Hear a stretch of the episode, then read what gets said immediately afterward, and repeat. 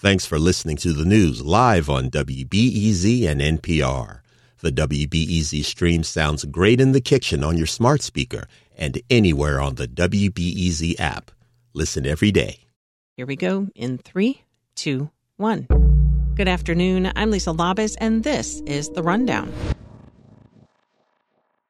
Lurie Children's Hospital in downtown Chicago today confirmed its network was accessed by a known criminal threat actor.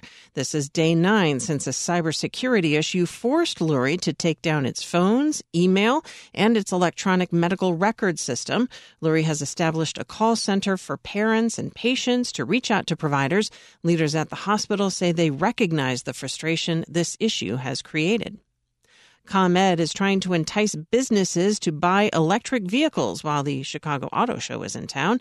My colleague Juan Pablo Ramirez Franco reports the plan is to electrify cars, buses, and trucks in Illinois as quickly as possible. And to do that, ComEd is offering $87 million to trucking companies and school districts because they buy fleets of vehicles. Susan Mudd works with the Environmental Law and Policy Center and says cleaning up transportation is an investment in the state's public health. The use of diesel trucks and buses and other fleets are harming human lungs, are harming children's health, elderly health, and all of us by contributing to the asthma levels. Illinois has a goal of putting 1 million electric vehicles on state roads by 2030.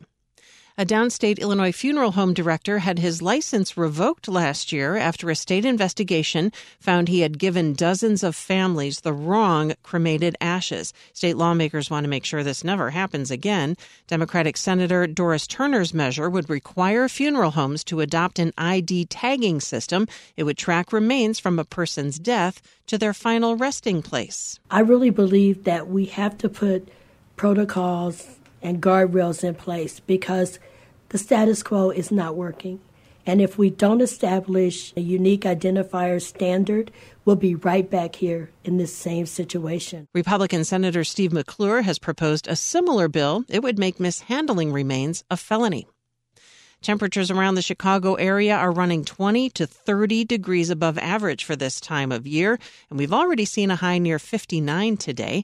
National Weather Service senior meteorologist Brett Borchardt says the unseasonably mild forecast is going to continue into tomorrow. You may have heard that we're in a uh, El Nino right now, and typically when that happens, we have a, a warmer winter.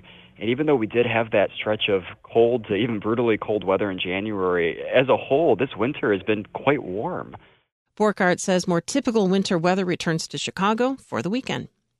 Lots of entertainment news today. Chicago Theater Week kicks off today. The 12th annual celebration features more than 100 performances at theaters across the city through February 18th.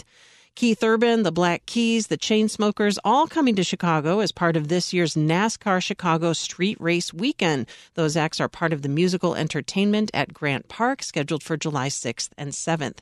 And the lineup for Chicago's new electronic dance music festival is out. Tiesto, Diplo, and Kaskade will headline the Beyond Wonderland Music Festival. The EDM festival is June 1st and 2nd at Northerly Island. Weather cloudy and very windy. We could see gusts as high as 45 miles per hour today and a high close to 60. Today's high, as we mentioned, it's about 25 degrees above normal. And then for tonight, cloudy, breezy, a good chance for scattered showers and thunderstorms, but gradual clearing overnight. And then Friday, sunny, continued mild with a high in the mid 50s. You can find the latest news whenever you want at WBEZ.org or on your radio at 91.5 FM. I'm Lisa Labuz. Thanks for listening.